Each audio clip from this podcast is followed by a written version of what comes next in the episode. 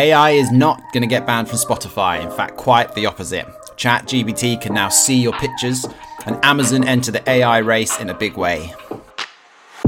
This is AI for Everyone, a weekly roundup of the top stories in AI and tech for non tech people who want to keep an ear out for the latest developments in the AI universe.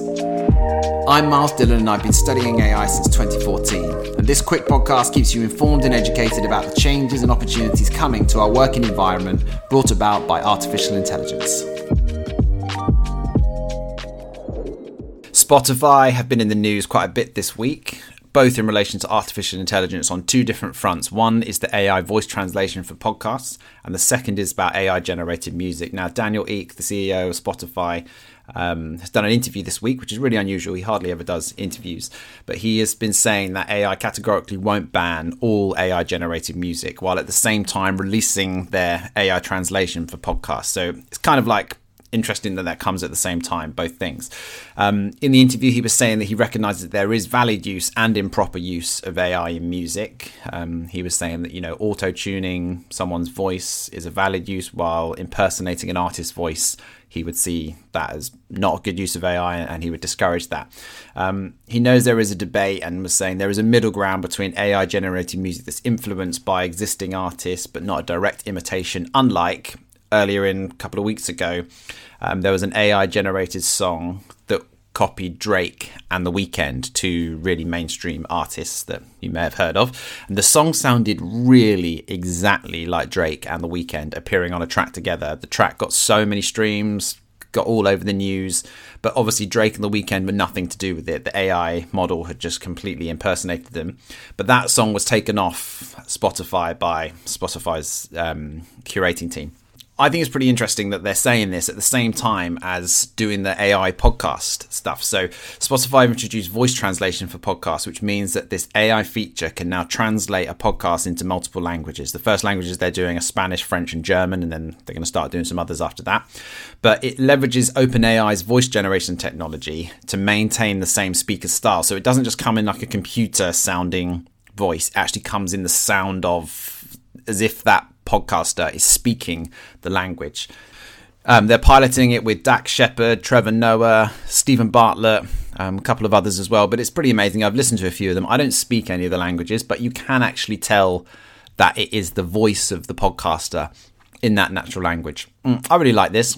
I think if you're a Spanish speaker and you were looking at all these huge podcasts, which are all mostly in English, you'd be thinking, man, I can't really listen to those. And if you are listening to them, maybe some of the content is like a bit too advanced in terms of your ability to speak that language. I think this is amazing. I'm definitely going to look at translating this podcast into Spanish first, then probably Chinese, then French. You know, I think that's if that's an easy click of a button translates it into that language, I'm definitely going to do it for myself. OpenAI, the company behind ChatGPT, is now giving ChatGPT the large language model thing where you can like type your words in and it gives you answers back. Hopefully, everybody's seen that by now. It's giving you the ability to put a picture on there and the AI will understand what's going on in the picture. So, the example that they've put on their website so far is someone taking a picture of a bicycle and asking ChatGPT, hey, how do I lower the seat on this bicycle? And ChatGPT says, um, you'll need an Allen key to be able to loosen the, the, the nut and drop the seat down. And then the person says, okay, here's my toolbox, takes a picture of the toolbox, and ChatGPT says, it's this tool here, circles the tool. And then it says, now you need to open it anti clockwise, push the seat down, and tighten it up again. And it gives instructions of how how that can happen. They're using again the same AI tool that comes from ChatGPT called Whisper. It's a voice to text transcriber from OpenAI, another one of their products. The same one that Spotify are using to be able to translate that I was just talking about. But the expansion of the access is going to be sort of rolled out soon. Um, in the next two weeks, you'll be able to use that if you're a plus or an enterprise user of ChatGPT. The thing that I think is amazing about this, for me, is that um, for example, say you want to change a tap in your bathroom, or you want to change a light fitting and you don't know how to wire it, but you don't really want to call a tradesman to come and do that, you will be able to take a picture of the tap and say to ChatGPT, hey, here's my old tap. Here's a picture of my new tap. Can you run me through the steps and the tools that I'll need to be able to change this tap? ChatGPT will run you through. First, you need to switch the water off. Then you can say, What does my water stopcock look like? And it will give you a picture of a bunch of stopcocks. And then you can take a picture of what you think is a stopcock and it will say, No, that's actually your electricity meter, which happens to me all the time. People say that. And then it will say, It might look more like this. And it will guide you through all of those steps. Now, you don't need to be a genius to figure out the implication of this for lots and lots and lots of tasks.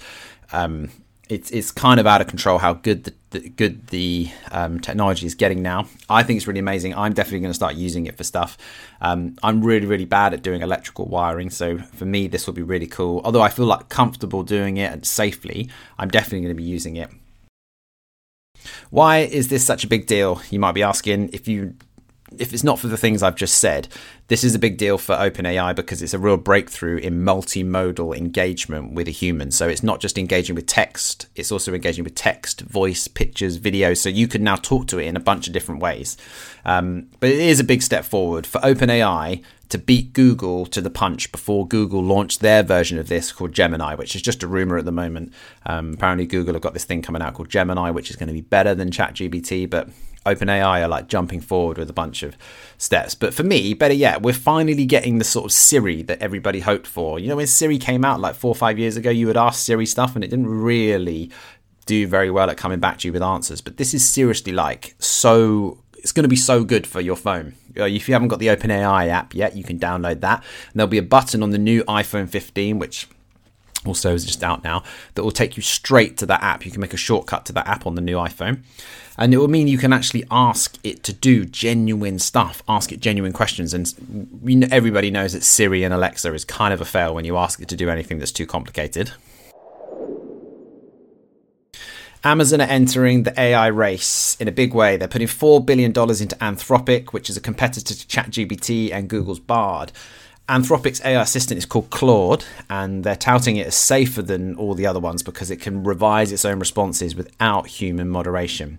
Um, Amazon will gain a minority stake in Anthropic and will corp- incorporate its AI technology into Amazon Alexa products, which will be amazing because everyone knows that Alexa is okay, but still a bit like Siri, like I was saying, it kind of sucks and isn't really the AI that you think it's going to be. But with this sort of in integration of Claude, it's going to be a lot better.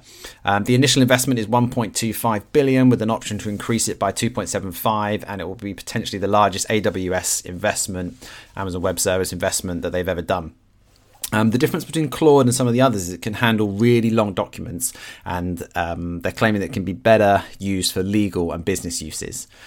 Interestingly, Google already has a 10% stake in Anthropic from a prior £300 million investment, um, and they say they're going to continue their partnership despite the Amazon deal. Now, the big thing about this is that Amazon has been a little bit behind in the AI race, and everyone's been waiting for them to come out with something or say what they're up to, but this is it. This is their, their big thing. So now you can think Amazon is basically Anthropic, Microsoft basically owns OpenAI, which is ChatGPT.